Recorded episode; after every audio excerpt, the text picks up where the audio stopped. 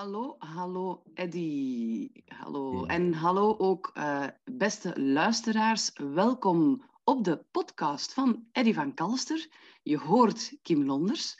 En dat heeft natuurlijk een reden. Dit is de allereerste podcast van Eddy. En Eddy wou er iets bijzonders van maken. Eddy wou zichzelf voorstellen in deze podcast en heeft daarom aan mij gevraagd of ik met hem in gesprek wou gaan. Ik ken Eddy niet, ik ken Eddy een beetje, maar ik heb geen achtergrondonderzoek gedaan. Uh, dus ik ga vandaag in gesprek met Eddy. Ik ga hem een aantal vragen stellen. Zo leer ik Eddy kennen en zo leren jullie meteen ook Eddy kennen. En zo kan Eddy zich heel makkelijk en heel uh, laagdrempelig aan ons voorstellen. Dus Eddy, goeiedag. Goeiedag, Kim. Hey. Klaar voor een open gesprek. Hm. Wat zeg je? Klaar voor een open gesprek. Klaar voor een open gesprek, fantastisch. Eddy, vertel eens. Uh, ik ga maar meteen met de deur in huis vallen. Wie ben jij? Laat ons starten bij het begin, Eddy. Waar ben jij geboren? Waar heb jij je jeugd doorgemaakt? Uh, wie, wie, hoe, hoe is Eddy gestart? Oh, Eddy is gestart in Etterbeek. Geboren van een moeder die Franstalig was en een vader die Nederlandstalig is. Um, dus uh, tweetalig opgegroeid en uh, al, al heel jong um, met vader meegereisd uh, naar Engeland, Duitsland en zo, Zaire. En dus... Ja. En, en, en hoe kwam dat, Eddie, dat je kon meereizen met je vader?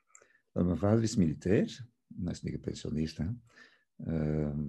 Wilde een carrière doen. En uh, in het leger, ja, om een carrière te doen, moet je luisteren naar, naar waar je. Zo gaat dat in het leger. Wordt, dat het uh, gemuteerd wordt. En, uh, en dus wij als kinderen mee. Hè. Ja, en met hoeveel kinderen waren jullie, Eddy? Dus ik heb twee broers, een jongere broer en een oudere broer. Drie jongens in een gezin? Ja, drie jongens in een gezin. Met een vader militair? En een vader militair, ja. Dat is heel plezant, twee broers, veel sport. Uh, veel, veel um, samen dingen doen, ja, goed okay. overeenkomen. Mm. Dat klinkt als een mooie jeugd, Eddy. Was dat ook zo? Uh, het was een mooie jeugd, op, op, op, dat vlak zeer verrijkend, heel veel gezien. Um, maar ook, ja, alles heeft voor- en nadelen. Hè? Uh, dat zo altijd van, van de ene kant naar de andere geslingerd worden. Altijd nieuwe school, nieuwe uitdagingen, nieuwe vrienden, oude vrienden achterlaten. Mm -hmm. Dus ik heb geleerd uh, wat, wat het is om los te laten, hè, al heel, heel jong. Dat is mooi dat je meteen een les meegeeft. Dat je meteen ja. zegt, ik heb geleerd om los te laten. Ja. Oké. Okay. Oké, okay, Eddie. En uh, we gaan natuurlijk wat door. Hè? Je hebt een gelukkige jeugd. Wat dan? Wat gebeurt er dan? Land je op een bepaald moment ergens waar je langer blijft? Um, dat, dat, dat was pas uh, wanneer ik trouwde, eigenlijk. Ah, vertel uh, daar eens wat meer over. Want nog... dat, weet ik, dat weet ik natuurlijk wel, Eddy. Daar hangt natuurlijk wel een bepaald verhaal aan vast, maar daar komen we zo meteen. Vertel eens. Ja, dus uh, zoals ik zei, zolang uh, ik bij mijn ouders was, was, uh, was het heel onzeker. Hè? Alles kon gebeuren. Hè? Mm-hmm. Maar dan, uh, als ik getrouwd ben in 1984 met Fabienne, dan heb ik geprobeerd ja, ergens stabiliteit te zoeken. Hè? Ik was toen afgestudeerd als standaard. Het waren de moeilijke perioden als standaard. Ja, dus jij bent tandarts? Ja, Oké. Okay. Zeg, en ik ga, ik ga heel eventjes terug. Hoe heb jij Fabienne leren kennen, Eddy? Uh, wel, uh, zoals ik gezegd heb, een van mijn uh, reizen was in, in Afrika, dus in, mm -hmm. Kinshasa. En daar waren we in een soort kamp van militairen, afgezonderd van de rest, want het was toch, toch nog altijd een beetje gevaarlijk toen. En Fabienne was daar ook. Was, haar vader was daar ook. En zij woonde ook, net... Ook, ook een militair? Ja, vader? Ja. ja. Okay. En zij woonde net uh, tegenover mij.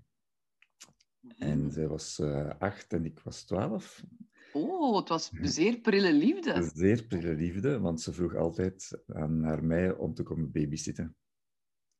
Oké. Okay. En uh, heel gek, maar we waren toen al verliefd. Oh, zo mooi. Ik krijg er kippenvel van. Ja.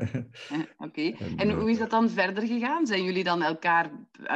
Ik, hè, want jullie waren, jullie waren nog jong. Ik neem aan dat jij dan nog wel met vader mee verhuisd bent, zij mogelijk ook. Hebben jullie dan contact gehouden met elkaar?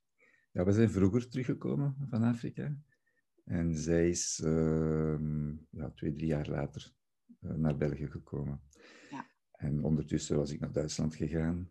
Uh, zij was dan naar Leuven na een tijdje. En ja, op een dag zei ze tegen haar ouders, ik wil, ik wil terug Eddie zien. Mm En toen was ze 16.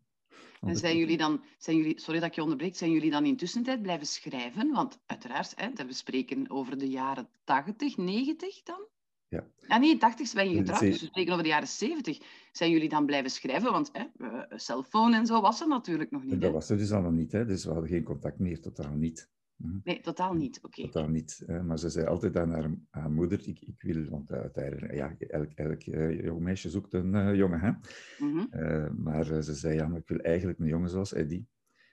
En dan uiteindelijk, ja, omdat ze veel zat te zagen bij haar moeder over mij, is uiteindelijk, hebben haar ouders contact gezocht met mijn ouders. En dan is ze afgekomen op, toen ze 16 was. En van, van dag één was het terug, terug aan terug grote liefde. Ja. Dus is bij jou ook nooit dat gedachte geweest? Nee. Nee. Mooi, fantastisch. En dan, uh, jullie hebben elkaar dan teruggezien als jullie 16 waren, of zij was 16? Jij was 16, ik was dan uh, eh, 20.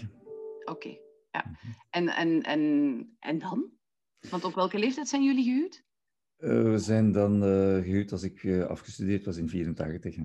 Ja. dus dan was ik 22. Ja, oké. Mhm. Het is heel jong. En, en dan, uh, oké, even genieten van het leven. Oké, goed. Probeer het toch. heel moeilijke tijden, hè, want het was, het was puur, puur, ik moet zeggen, echt pure armoede. Hè.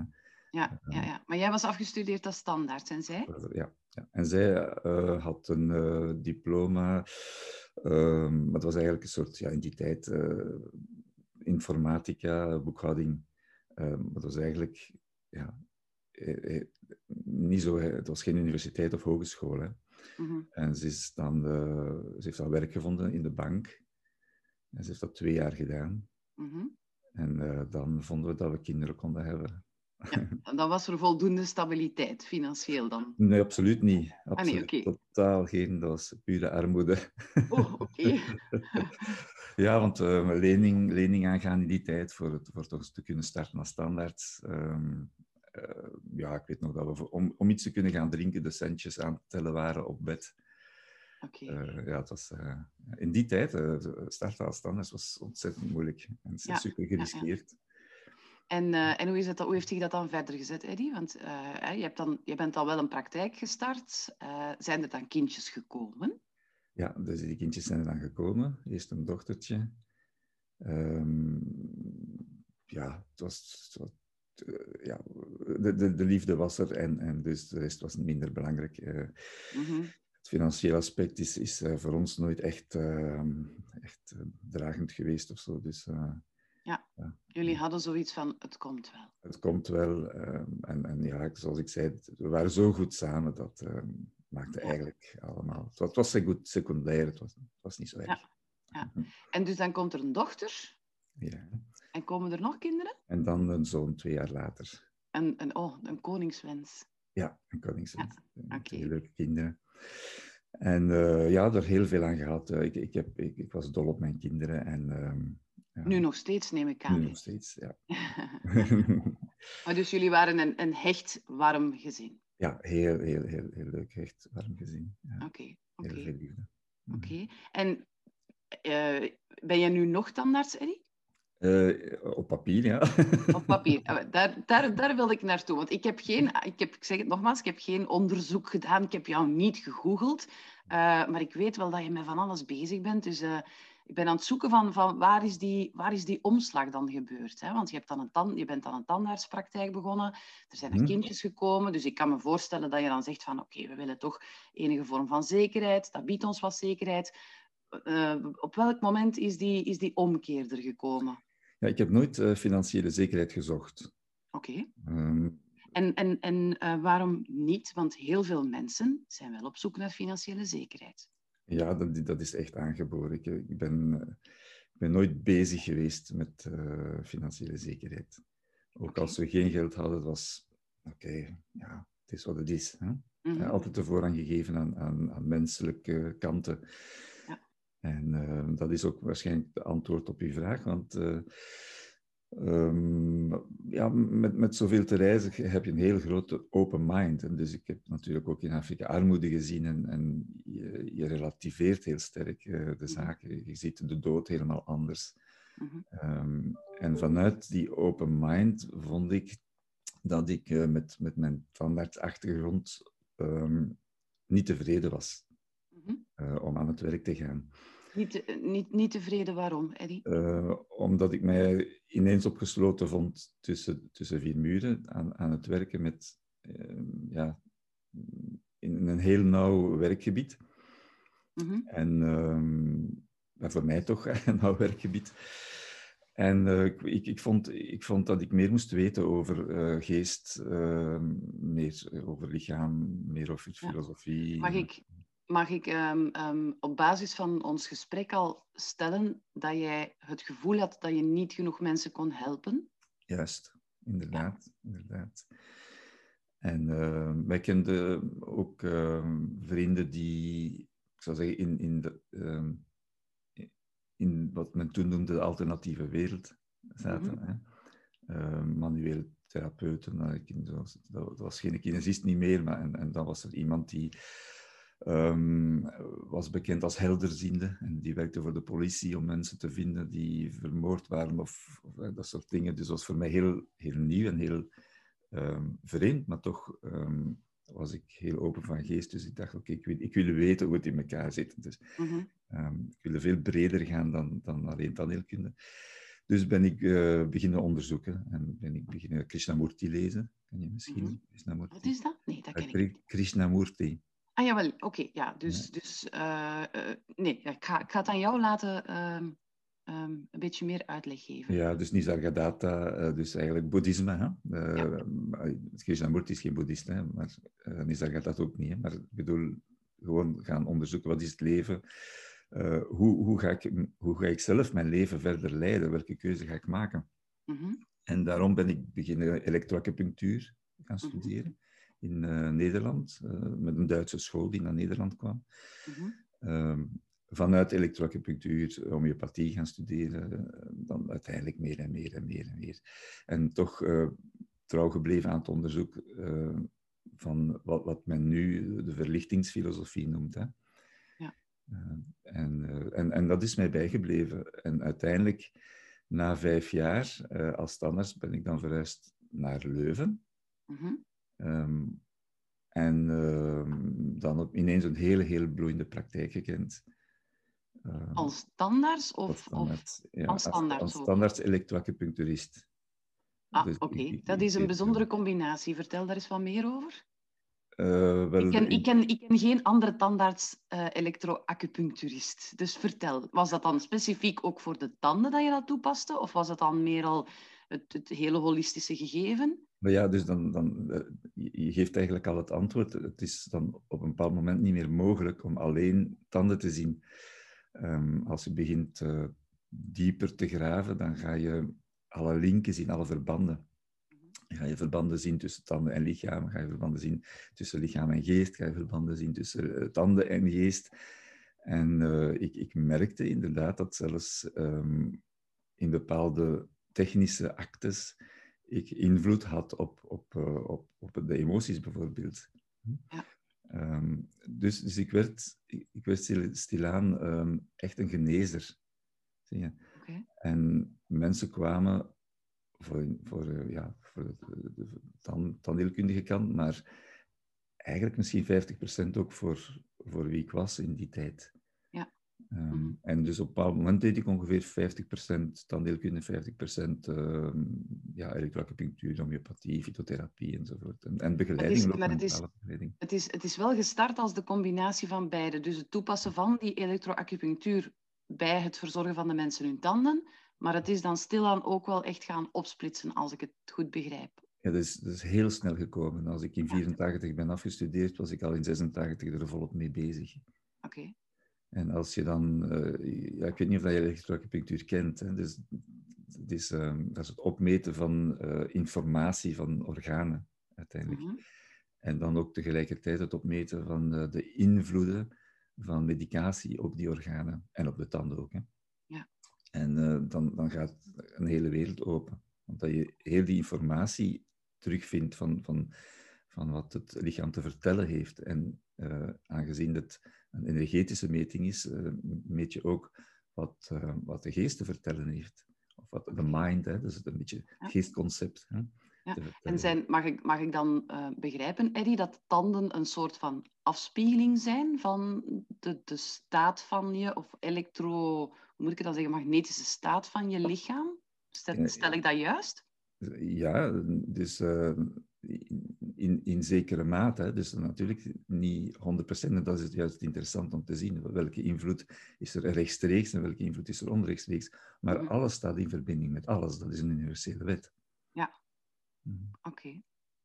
Boeiend, zeer boeiend. En um, Fabienne, was die daar dan ook mee bezig? Want ik kan mij voorstellen, als je een, een, een partner hebt, een, een echtgenoot, die daarmee bezig is, en dat is op dat moment toch wel Ehm, nog niet zo mainstream als dat het nu is, denk ik.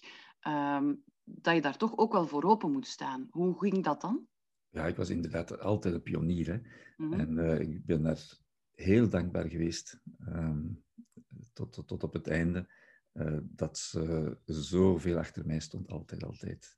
Ja. Uh, ze heeft ontzettend veel, ja, zoals, zoals mijn, mijn drive. Hè. Dus, ja, uh, want, want je zei daarnet van, zij heeft dan iets gestudeerd in de richting van de informatica, boekhoud, uh, boekhouding. Deed zij daar dan iets mee of werkte zij samen met jou? Of, want dat, is, dat zijn dan twee werelden die me dan moeilijker lijken te rijmen. Zij lijkt me dan meer een type die echt in het, in het hoofd leeft, zoals, zoals wij dan zeggen. Hè. Dus uh, minder met dat intuïtieve bezig is. Hè. Als ik dan denk administratie, boekhouding. Um, hoe was dat dan? Ja, dus, dus, het was helemaal het tegendeel. Hè. Ze zat helemaal niet in haar hoofd, ze zat helemaal in haar hart en, in de intuïtie. intuïtie. En, um, en ze, ze, heeft dus na twee jaar um, haar werk opgegeven voor de kinderen. Ah ja, okay. Ze heeft na twee jaar op de bank gewerkt en dan uh, is ze ja, beginnen de kinderen op te voeden. Ja. Zoals het nu zeldzaam is nog. Hè. Dus uh, ja, ja, het zich totaal geven aan, aan, aan, de opvoeding van de kinderen en, en, en aan de begeleiding van, van mij. Hè. Dus, uh, ja. Uh, op tijd uh, eten klaarmaken en, en uh, ja, veel liefde geven. Hè? Ja. Um, dat is ook een job, hè? absoluut, absoluut. En, en we weten allemaal, uh, als zelfstandig ondernemer is het heel belangrijk om, om een, een team achter jou te hebben. Hè? En als je dan, als je dan zo een echtgenote hebt die zorgt inderdaad dat er op tijd boterhammetjes en op tijd warm eten op tafel staat. En... Absoluut, absoluut. Want ik had natuurlijk helemaal geen team, hè? want ik was zodanig pionier dat um, uh -huh. helemaal alleen stond. En dus hij was dan de enige die, die mij kon ondersteunen. Hè.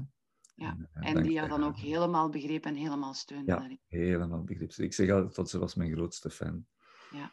En, uh, het is altijd heel mooi geweest om tot op het einde, de, dus ja, die bij de aanslagen, daar gaan we het later over hebben, zeggen de, haar collega's zeiden, ja, ze ze was altijd bezig over u. Ja. Dat is zo mooi. Oh, dat is mooi het haar op mijn armen gaat er recht van staan op dit moment, Eddie. Eddie, je zegt daarnet, we gaan het daar zo meteen over hebben, maar ik wil er nu naartoe gaan. Je hebt een, je hebt een aantal keren al gezegd, uh, tot op het einde, en je spreekt over Fabienne in de verleden tijd. Dat zal de mensen nu, de luisteraars nu ondertussen ook al wel zijn opgevallen. Vertel daar eens wat meer over. Ja, dus in 2016 uh, ehm, ja, is, is er een aanslag gebeurd hè, in Zaventem. En dan, uh, dat is de, mijn de, aanslag op de, de aanslag op de luchthaven bedoel je? Ja. ja, de luchthaven ik denk dat iedereen, tenminste de Belgen, daar nog uh, een herinnering aan, hebben. Mm -hmm. um, en dus ja, zij was uh, op, op, um, op de slechte moment, op de slechte plaats blijkbaar. Mm -hmm. En uh, ja, ze is daar dan overleden. Mm -hmm. Ja, en, maar jullie waren daar niet samen? Nee, zij, zij was daar aan het werk, want dus dat is, ja, dan zitten we direct aan het einde van, van, van een ander verhaal. Dus op een bepaald moment... We, we, we, skippen een aantal jaren nu, dat is wel duidelijk. Talrijke jaren. Um, maar kom, kom, om te situeren, uh, zij was dan na zoveel jaar aan mijn zijde te zijn geweest. Mm -hmm. En uh, mijn carrière, ik, ik weet het niet, ik zou zeggen, mijn carrière als dusdanig op dat moment, want dat moeten we dan nog eens uitleggen, uh, liep ten einde. En uh, dan had ze besloten, ik wil eigenlijk wel eens um, mijn droom waarmaken van, van kind. Dus want dan zo'n kinddroom van ook mhm. ehm, van ooit een keer aerostest of zo te zijn. Mhm. en uiteindelijk is ze dan de grondhostesse geworden in Zaventem, ja. de luchthaven. Ja, dus de, eh, als, ik het, als, ik, als ik even terug mag nemen, dus de kinderen waren, zijn de deur uit, de kinderen staan op eigen benen. Mm Eddie uh, staat op het moment, eh, of Eddie staat op het punt waarop hij moet staan, als ik het zo mag zeggen. Alles mhm. loopt. En op dat moment heeft zij, en nu ga ik het misschien een beetje cru zeggen, maar heeft zij de, ik wou zeggen de ballen, ik zal zeggen de guts, om te zeggen van, nu ga ik nog achter mijn jeugddroom. En ze doet dat ook. En ze doet dat, ja. ja. Wauw, dat, is, dat, vind, dat op zich alleen al vind ik enorm inspirerend, Eddie. Mm. Ja, ja. Nooit de droom opgeven en doen wat je voelt. Ja. En doen wat je graag doet. Vooral, ik heb altijd gezegd, je, je moet kunnen opstaan en zeggen, wauw, tof. Nu, ga ik, nu ga ik leven. Wat het ook zijn, in mijn geval, nu, nu, nu, nu, nu doe ik mijn, mijn job, hè, of, of nu, nu zie ik mijn liefje, of nu weet ik veel, maar uh, je moet met goesting opstaan. Als je niet met goesting kan opstaan, verander, doe, doe er iets aan. Ja, absoluut, absoluut. Dat deel ik. En daar ga ik straks misschien ook nog iets over vertellen. Maar laten we nu eens even teruggaan naar die, naar die, die, uh, die dag uh, en nu, het is, het is, net, we zijn net een paar dagen uh, de, de vijf jaar, uh, ja. de vijfde verjaardag van de aanslagen gepasseerd. Juist. Laten we ons nog eens even teruggaan naar die dag. Dus Fabienne is daar als, als grondhostes en zij is daar op het slechte moment. Ja. Mm -hmm. En hoe is dat dan? Ik ga, ik ga heel even, en als het, als het te moeilijk wordt, Eddie, moet je het ook zeggen. Maar ik wil gewoon even terug naar dat moment van, ja, want jullie zijn zo'n harmonieus koppel. Jullie, jullie uh, hebben elkaar gevonden op een zeer prille leeftijd, hebben elkaar nooit uit het oog, of zijn elkaar nooit uit het oog verloren. Dus jullie hadden best wel een heel bijzondere relatie. En dan komt er die dag, uh, vijf jaar geleden, wat gebeurt er dan net? Hoe, ben jij, hoe kom jij te weten? Hoe is het met haar verlopen? Um, maar vertel mij, als het, als het te, te, moeilijk is om terug naar dat moment te gaan, moet je het ook zeggen, Eddie. Maar het is, het is om het, het uh, Eerder gevoelsmatig van, wat, wat gebeurt er op dat moment? Hoe komt dat binnen? Het is niet alleen moeilijk, maar het is ook moeilijk uit te leggen. Um, ik, heb, ik heb dat zo vaak uitgelegd voor televisie en radio. Um, maar het, het hele plaatje is eigenlijk heel interessant, maar ook zeer moeilijk uit te leggen omdat we tegen dan in een, um, in een wereld zaten waar, waar weinig mensen nog aan kunnen. Uh, we zeggen, we zaten zo diep in, in de filosofie en in de, ja, hoe moet je het noemen? Um, um, dit, ik, ik, durf het bijna niet zeggen spiritualiteit, want mensen snappen niet wat spiritualiteit is. Hè. Ik denk dat, ik ga, ik ga, maar als ik mag even verbeteren of inpikken, ik denk dat heel veel mensen wel snappen wat spiritualiteit is, maar er een beetje een, een, een, angst voor hebben en er liever van wegblijven. Dat is mijn aanvoelen. Misschien, misschien is het fout, hè? maar het is mijn aanvoelen. Maar ga verder. Dus ja. een bepaalde vorm van spiritualiteit. Dan, als ik dat hoor, dan denk ik een bepaalde manier van elkaar aan te voelen. Van elkaar aan te voelen, van in, in een ehm, wereld, uh, ik zou zeggen, van geconnecteerd te zijn in een wereld, of met een wereld, ehm, wat, wat anders is, wat verschillend is, waar, waar informatie ook anders is. Mhm. Ehm, dus je, ehm, niet alleen spreken dan van een soort um, telepathie of zielsconnectie, bewuste zielsconnectie. Dus ik probeer er maar woorden op, op te plakken. Mhm. maar dat had als gevolg dat we eigenlijk of dat zij eigenlijk al ergens anders was voordat ze stierf. Mhm. en, en, uh, en dat was aanwezig al. En dat heeft zich concreet geuit, bijvoorbeeld, om, om het een beetje te illustreren, um, in, in een droom dat ik dan had om zeven uur, ja, zeven uur, waar, waar ik haar zag sterven. Mm En uh, waar ik dacht, oké, okay, dat is uh, wat een gekke droom, maar ik was echt wel onder de indruk. Om, om... Dus ik val terug in slaap om 7 uur 30, net hetzelfde hetzelfde droom. En toen werd ik ja, echt wel ongerust. En dacht ik, er is iets gaande. Mm En dus om acht uur verneem ik dan het nieuws. Het is, het is een, een, illustratie van hoe je soms geconnecteerd kan zijn op een uh, level of op een laag waar dat je ja, um, dat totaal anders is. Mm Mhm. Ehm, en, we waren daar al mee bezig. En, en dus de Froten Life Tool, mijn werkinstrument, en mijn werk was eigenlijk al klaar op dat moment. Mhm. En uh, na haar dood uh, ben, ik, um, ja, ben ik even uh, een beetje oud geweest, moet ik zeggen. en, en nadien, um, ja, ik weet, ik weet dat ze wilde dat ik daarmee verder ging. Want dat was, dat was het levensdoel eigenlijk van ons beiden. Mm Op zich, van, van te doen wat ik nu doe. Is dat een, is dat een keerpunt geweest dan voor jou, Eddy? Uiteraard een keerpunt uh, op, op een aantal vlakken, uh, maar een voortzetting van mijn werk. Ja. En zelfs een versterking van mijn werk. In welke zin? Uh, aangezien door haar dood ik ehm, heel veel in de buitenwereld gekomen ben. Daar waar ik voordien heel bescheiden, teruggetrokken mijn ding deed. En wat de buitenwereld? Dus ik heb, um, um, omdat ik geïnterviewd werd door een, een journalist, uh, een Franse journalist, uh, de, de Zeta noemde dat programma. Mm -hmm. Ik weet zelfs niet meer waarom dat hij mij wilde interviewen. Misschien had ik uh, al iets op de radio gezegd ervoor, ik weet het niet. Um, en dat interview was, was gedurende, dat programma was gedurende een uur, denk ik, of zoiets. En dat heeft zoveel mensen geraakt Mhm. Dat uh, ik op, op een jaar tijd misschien 50 of 60 interviews heb afgelegd. Op, nieuws ook geweest. En, en misschien een beetje uh, een paar dagen geleden, geleden nog eens uh, in een programma ben verschenen. Altijd over hoe ik het leven zie en, en filosofie. Mm Wat meer en meer aandacht kreeg, meer en meer vraag uh, kreeg. Ja. En uh, voilà, sinds dan, ja, haar dood heeft gemaakt dat, dat ik echt uh, kansen kreeg.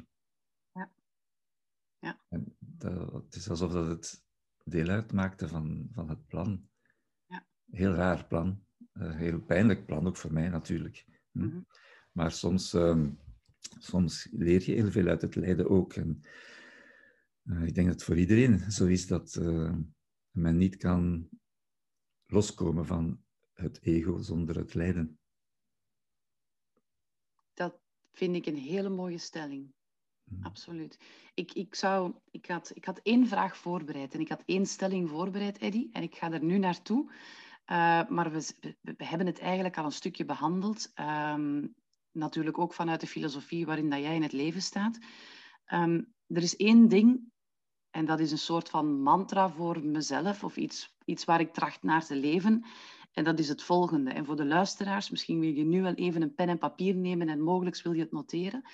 Um, een, een, een, een, soort van mantra waarbij ik leef is, um, en iets wat ik voor mezelf heel vaak herhaal, is van alles wat er rondom mij gebeurt, is neutraal. Er is geen goed of slecht rondom mij. Ja. En ik ben degene die de betekenis geeft aan de dingen die op mijn pad komen. En dat is iets waar dat ik al een hele tijd trachtte naar te leven. En dat is heel makkelijk als de dingen niet enorm kwetsend zijn, als ze niet enorm veel pijn doen. Nu, um, een stukje van mijn persoonlijk verhaal.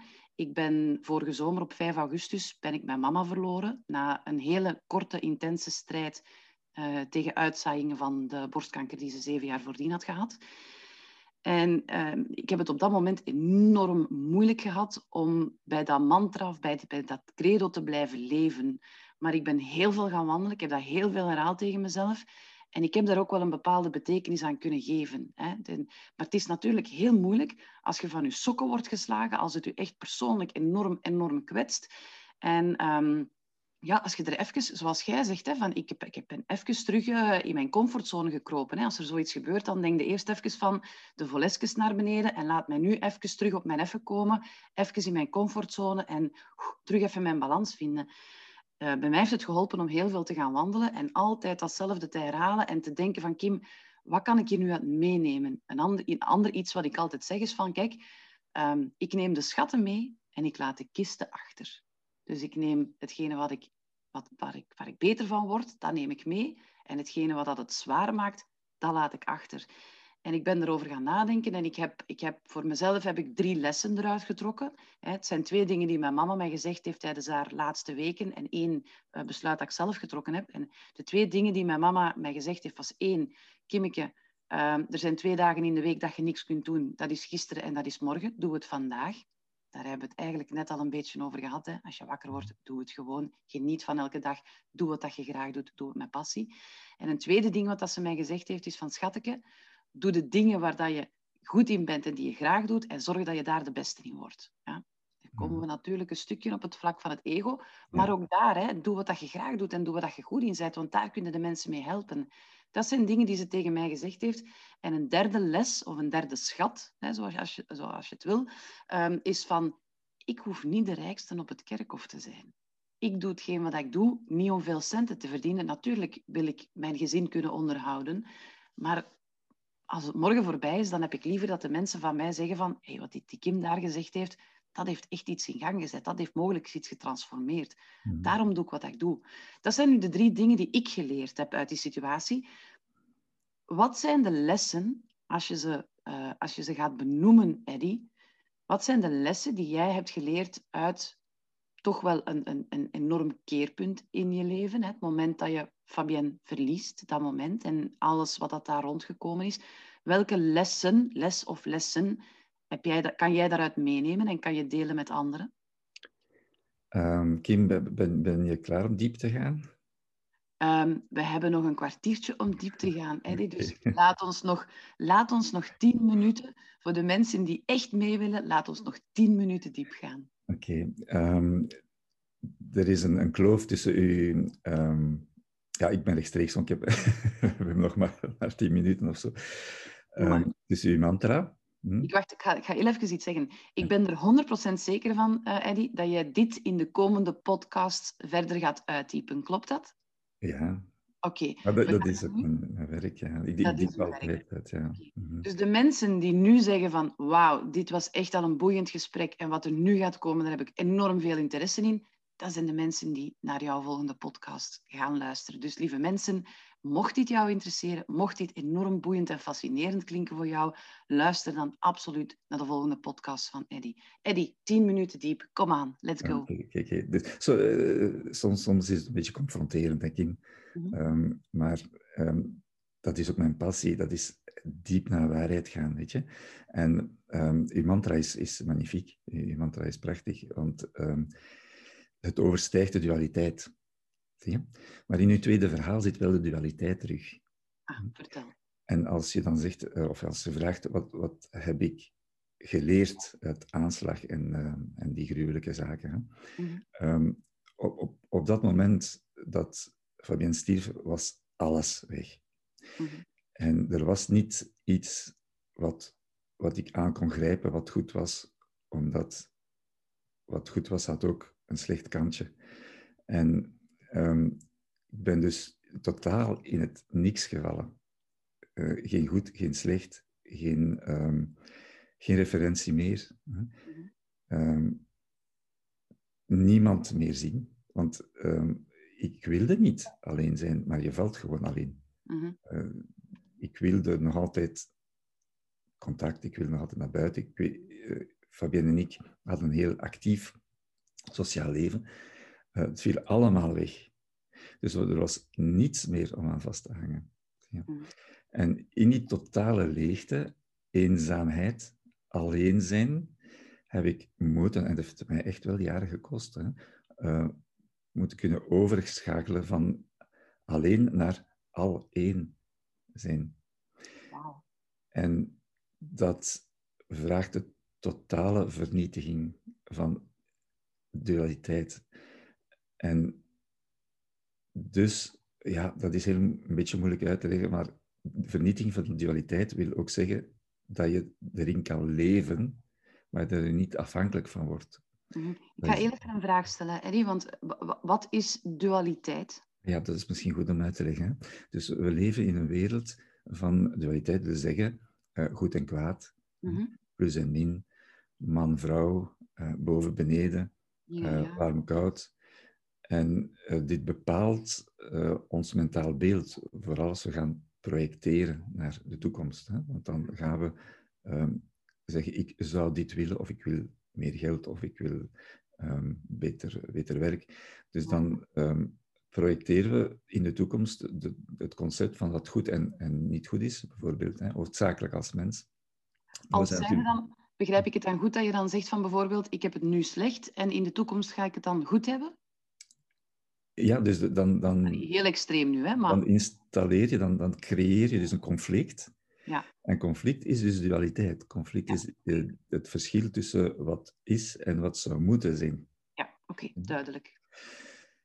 En eh, we zijn zo opgegroeid natuurlijk, want van, van kleins af aan uh, wordt er gezegd, uh, ja, je moet dit, je moet dat. Dus je wordt geprogrammeerd en, en je krijgt een beeld over hoe het zou moeten zijn. En dus dan, dan breng je dat beeld naar jezelf toe en, en dan wordt dat hoe ik wil zijn of hoe het goed zou zijn dat ik zou zijn. Mhm. En dat beeld over jezelf, dat is het ego.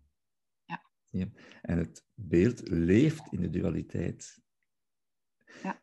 En zolang dat je daaraan vastzit, is er lijden en conflict. Mm en dit gaan overstijgen, want je kan het niet veroordelen, want dan, dan zit je ook in de dualiteit. Het, het, zeg, het is, dat is niet goed, ik wil van mijn ego af. dat is natuurlijk ook dualiteit. Hm, dus dat is ook conflict. Maar dit dus leren overstijgen, terwijl dat je er toch mee aan het werk gaat. Mhm.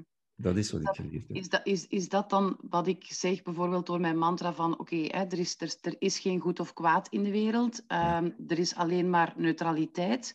En ik geef een betekenis aan de gebeurtenissen die op mijn pad komen. Is dat dan, is dat dan het proberen te overstijgen? Om proberen bij dat mantra te leven? Uh, nee, omdat je dan niet meer probeert. Je, mantra is perfect totdat je probeert. Ah ja, oké. Zie je? Dus um, het is het besef dat jij de wereld bent. Ja, maar het is, en dat spreek ik nu uit ervaring, Eddy, op het moment dat je van je sokken geblazen wordt, dan is het proberen. Hè? Want dan word je echt gewoon terug in die dualiteit getrokken, zoals dat jij het nu zegt. Hè? Ja, Want dan voel dus, je die pijn. Hè? En dit dus overstijgen ja. maakt dat je dus, en in mantra zegt het, dat je jezelf niet gaat identificeren met die pijn. Ja. Ja. Maar dat was voor mij proberen. dus als het proberen ophoudt, dan houdt de identificatie op. Ja. Als het zoeken ophoudt, houdt de identificatie op. Ja, ik begrijp u. Ik begrijp u. Maar het is een zoektocht naar niet meer zoeken dan. Het, eh, weet je, als, als mensen komen, stel ik hun gerust ook, want ze zeggen vaak: oké, okay, oh, oh, dat is te hoog gegrepen. Um, er is natuurlijk een proces. Mm -hmm. Er is natuurlijk een, een benadering mogelijk. En dat is het werk van, van de Float Life Tool, wat ik doe met mijn piramide. Hè. Uh, er is een proces mogelijk. En terwijl je in het proces bent, is er een mogelijkheid om zelfs binnen dat proces vrij te zijn. Ja, wauw, dat klinkt enorm fascinerend. En ik ben heel erg benieuwd naar jouw tool, naar die piramide. Maar het is nu niet de plaats en het moment om daarom in te gaan. Maar beloof mij alsjeblieft, Eddy, dat je daar een podcast over doet. Maar dat is de bedoeling, hè? Prima. met veel plezier. Oké. En als ik dan de vraag stel, Eddy, uh, van um, is er één les of zijn er meerdere lessen die jij geleerd hebt uit hetgeen wat dat jou overkomen is? Want het is gebeurd, het is op jouw pad gekomen. Als ik die vraag stel, ga ik dan naar dualiteit? Mag ik die vraag stellen? Of zeg je, nee, die vraag is oké en ik heb wel een aantal dingen geleerd? Nee, die vraag is absoluut oké. Oké. Ja. En is er, ik zou maar zeggen, is er één ding, hè, want we gaan stilaan naar het einde van onze afgesproken tijd. Is er één ding waarvan jij zegt van, dit wil ik echt nog als geschenk meegeven aan de luisteraars? Heb elkaar lief. Ja. Zie wat, wat liefde is. In feite is dat mijn, mijn, mijn werk is leren wat liefde is. Echt liefde. Niet, niet het beeld over liefde, maar echt liefde. Het toelaten van elkaar, van elkaars beeld. Want uiteindelijk, je, je bent vrij als je ook je eigen beeld kan toelaten. Mhm. En inzien wat het is, zonder te identificeren. Maar weten hoe de mens in elkaar zit. En als je dat weet, dan, dan heb je heel veel liefde voor iedereen. Start het dan met heb je zelf lief? Ja, absoluut. Die twee, die twee hangen samen. Omdat je, weet dan wat liefde is als je jezelf graag ziet. Ja. Maar die, die zelf is wel niet het ego, het is, het, is, het, um, het is je, je, je bewustzijn, je hoger bewustzijn, wat je echt bent. Ja. Dat vind ik een hele mooie uh, toevoeging. De puntjes op de i. Oké. Okay. Eddie, om af te ronden. Um, is er iets wat ik jou niet heb gevraagd en wat ik jou eigenlijk had, ik gebruik niet graag het woord, maar wat ik jou eigenlijk had, uh, het woord moeten, ik gebruik niet graag het woord moeten, maar is er iets wat ik niet heb gevraagd en wat ik jou eigenlijk had moeten vragen? Het was perfect en de rest is voor een andere keer. Prima, oké. Dan gaan we het daarbij houden. Eddie, ik dank jou heel erg hartelijk voor dit boeiend gesprek. Ik ben enorm blij dat ik me niet had voorbereid. Ehm, ik denk dat het een, een heel mooi, oprecht, authentiek en vooral ook fascinerend gesprek geworden is. Ik ben zelf nu heel erg benieuwd naar meer en ik denk met mij de luisteraars ook. Dus ik kijk enorm uit wat Eddy van Kalster gaat brengen in zijn volgende podcast. Ik dank jou, ik dank de luisteraars en ik hoor jou heel graag snel in een volgende editie. Dank je wel. Oké, dikke knuffel aan iedereen. Dag.